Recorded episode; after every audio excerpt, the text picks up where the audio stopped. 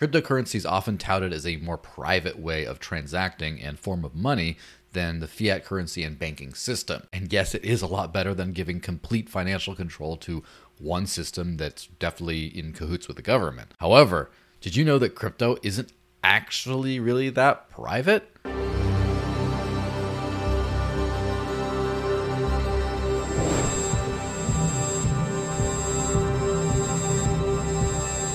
So, to start out with, decentralized cryptocurrencies, yes, they are not necessarily tied to your identity. And that's a huge selling point. It's one of the reasons I like to use it at least. But we have to remember that doesn't mean it's necessarily private or anonymous. That means it is pseudonymous, meaning pseudonym pseudonymous because anyone can create a wallet, anyone can start using crypto. It's necessarily not tied to your identity because otherwise they would have to regulate whoever can kind of open a crypto account. And since it's a decentralized permissionless system, that's not going to happen. So who is behind each account or wallet or whatever or address is not necessarily public info. That doesn't however mean that all this activity, all these addresses, transactions, etc., etc., it doesn't mean that that's necessarily private either. In fact, it can be quite the opposite. This can depend a lot. So, like, there's two main structures for cryptocurrencies uh, an account based model and a UTXO or unspent transaction output model.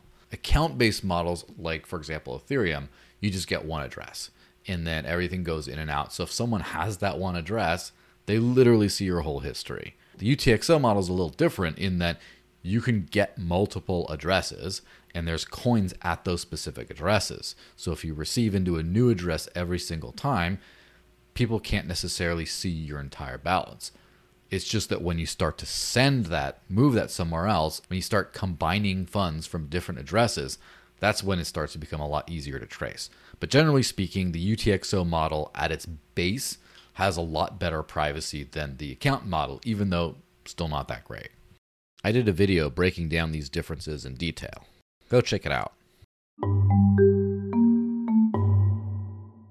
So I mentioned this is not tied to your identity, right? So how do you get your privacy actually compromised? The most common way, of course, is by doing KYC or going through know your customer verification for for example an exchange. So if you give your government approved identity and all your information to a institution in order to receive your cryptocurrency. You literally just told them, hey, I know that this stuff isn't necessarily me because it's pseudonymous, but yeah, that's me. And so you just totally gave away your entire privacy on that. Of course, after you move it off platform, you start moving to your own wallets.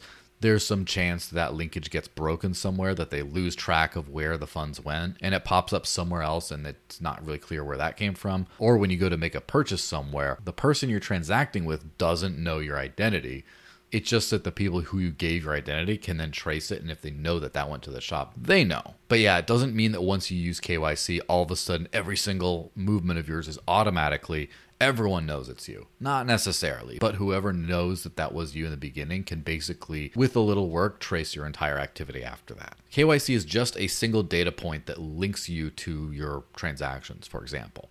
But there can be other single data points out there. Like, say, you make a payment and you put in your email address and the email address is obviously your full legal name or something like that. Someone working at the shop you buy from says, "Oh, there's that email address. Here's the address. I can go look that up and now I kind of know who that is." Or if there's an expense or invoice or whatever that is definitely associated with you, if that gets paid, then very likely the money that paid for it came from you, and therefore you can trace that back. Just think of any kind of way where you have a single data point that then could link to an address of yours, and then everything else with a little bit of snooping, you can kind of find that out. Pretty scary. A 2017 study found that web trackers can be used to de anonymize crypto users online, linking together their purchases on the blockchain and even discovering their entire stash. A single identifying point, like an entered full name, shipping address, email, etc., is enough to compromise privacy.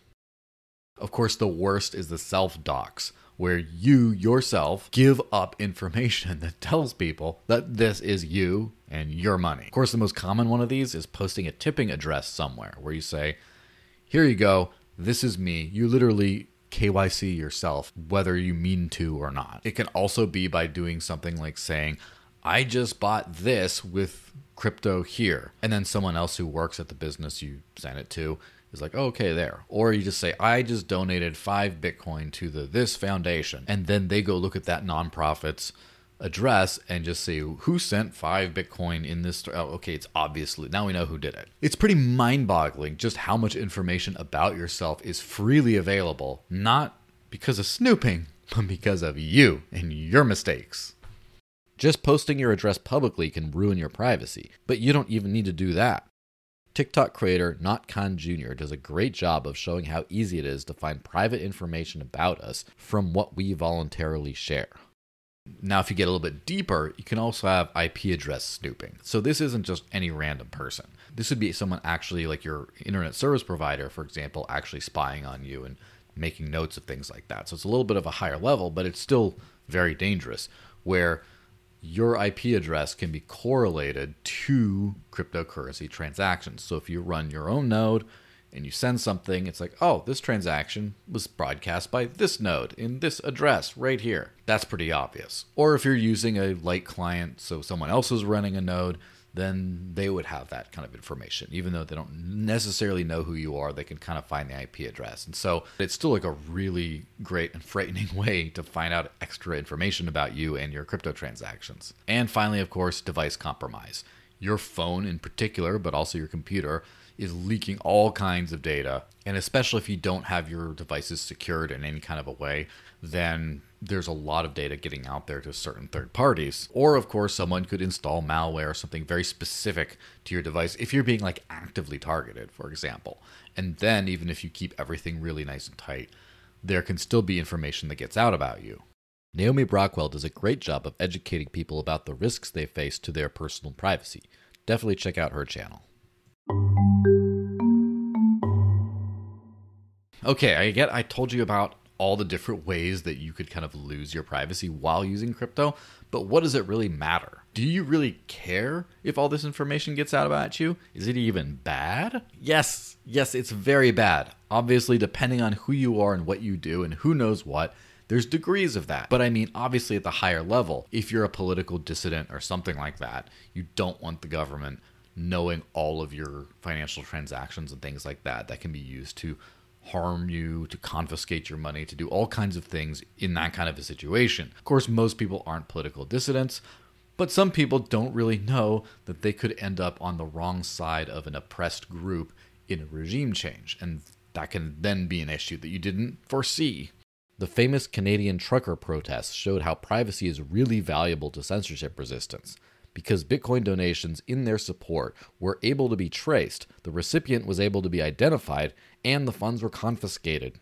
Most of this, though, is corporations that obviously don't have your best interests at heart, that are collecting data about you so they can use you to better make money. Sometimes this just means being targeted better for advertisements or things like that, but it could be doing things like charging you more money if they know that you have more money. Or more commonly, it means collecting data and selling it to people like the government. But don't forget that even petty thieves and scammers can use this to really exploit you. If someone works at a business you do business with, or someone is a kind of a hacker and gets in there and can just link you to your funds and your rough location and identity. People can know that number one, you have crypto, so they know the kinds of money you have specifically the kind of money that's more difficult to recover if it's actually like stolen because it's you know not reversible right? But they might know how much you have and know to do like a ransom. For example if you buy a car with crypto and even though it's not an expensive car it's traced back to show that you do have significant means. Maybe someone can track that find out where your family is hold them hostage for a certain ransom and they know you can pay it because they know how much money you have things can get really ugly. Privacy isn't just about human rights, it's about safety as well. Okay, I didn't mean to scare you that much with all this, but thankfully there is hope. There are all kinds of different ways and techniques and tools you can use that can help your crypto actually be used more privately. Now, of course, at some point in the future, I'm going to do a big ol' how to video that breaks down specific tools and specific ways to buy things with it, how to live on crypto privately, all that kind of stuff. But in the meantime, let's just hit some basic bullet points, right? The first thing, of course, is just to avoid using KYC services or self doxing. As much as you can just sort of stay away from those, that's always perfect. Don't be a dummy about what you say and use as many services as possible, if not exclusively, that don't actually require pairing it with your identity. The next level up to secure against if someone can actually tie you with a single data point and stuff is using some basic privacy techniques. For stuff like Bitcoin, like Dash, like Bitcoin Cash, like Decred, all those kinds of coins, there's a technique called CoinJoin, which basically takes all your money and all someone else's money and all third person's money, mixes them all in a big old pot, and then you each get the same amount you started with, but they're completely different ones. And so when you send, all they just see is this big jumble, and then it, that's where the money came out of.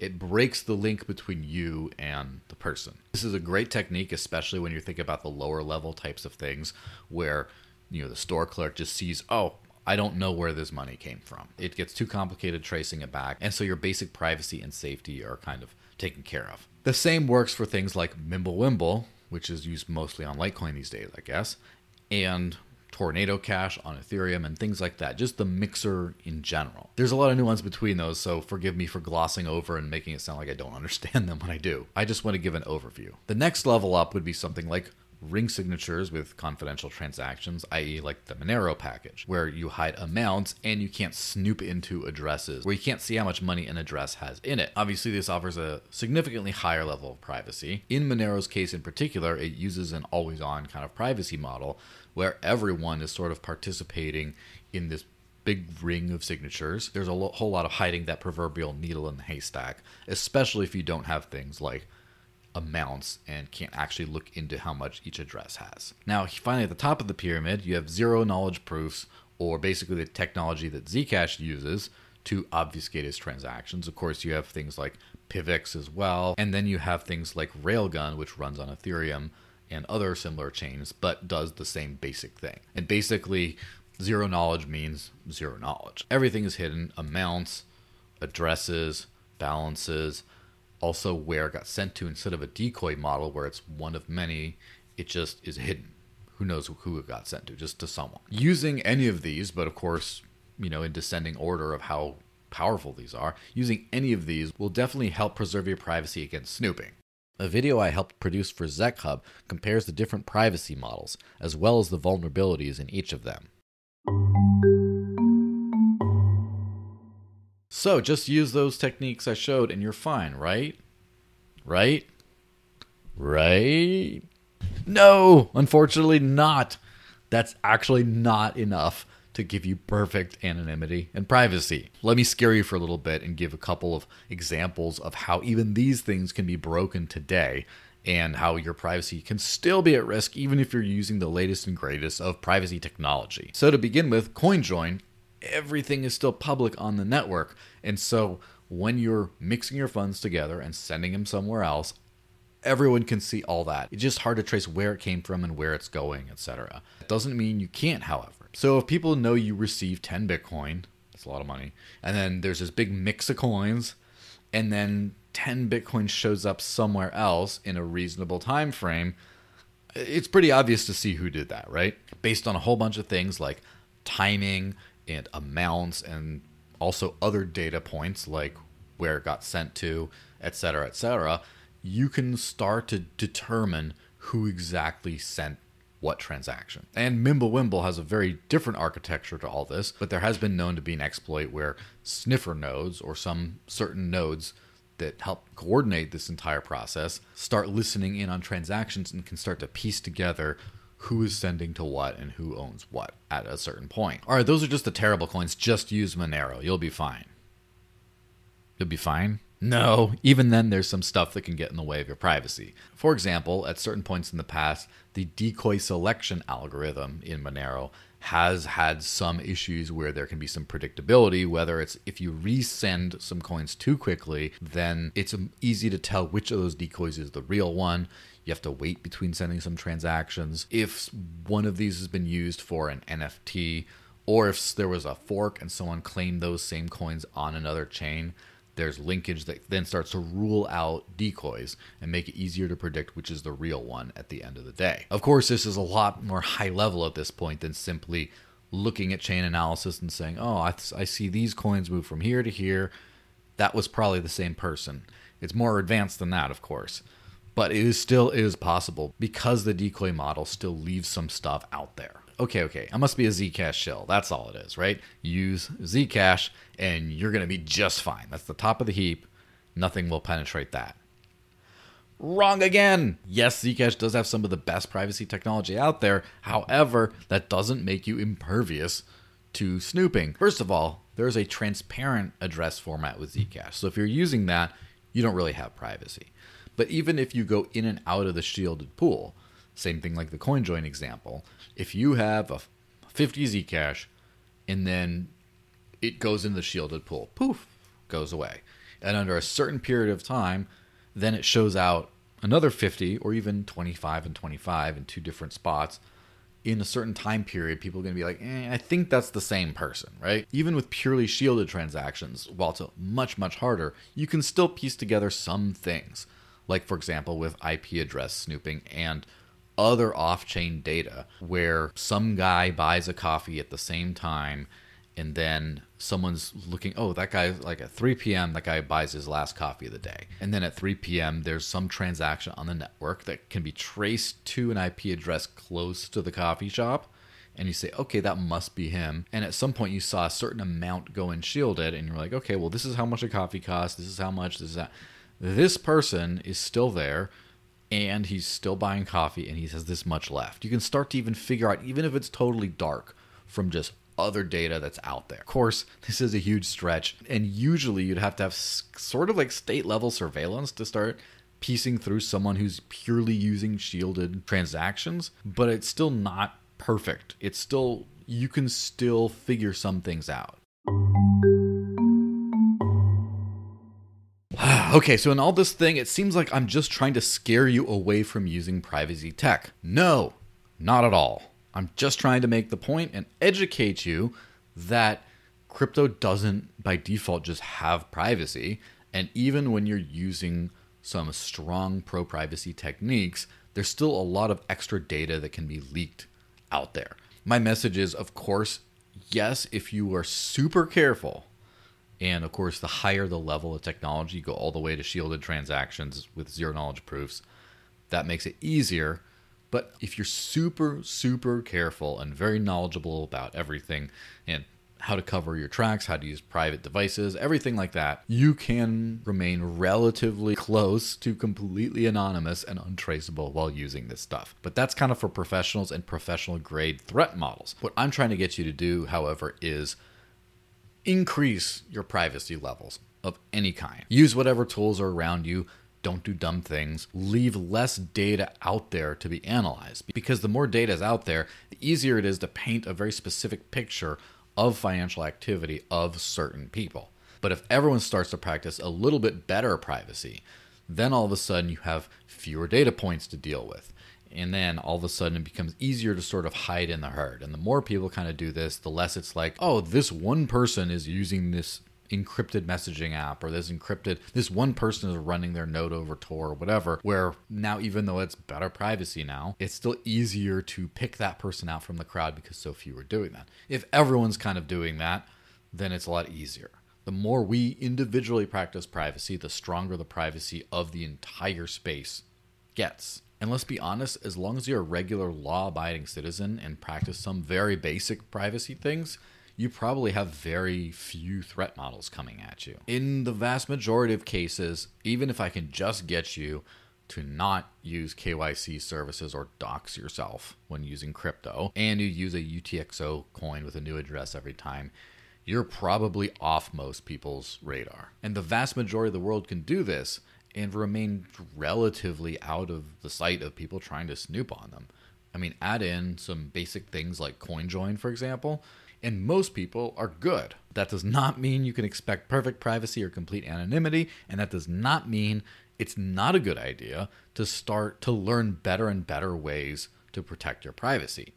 But even though I hopefully scared you a little bit with all this, I also want you to know that you're probably going to be all right. You can continue to legally, lawfully use crypto and keep petty scammers and people like that off your back with relatively little effort. So, yes, don't use this as an excuse to just not use crypto. Keep using crypto.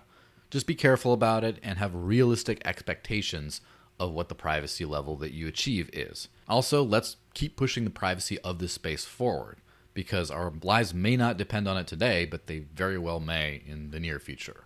See you guys later.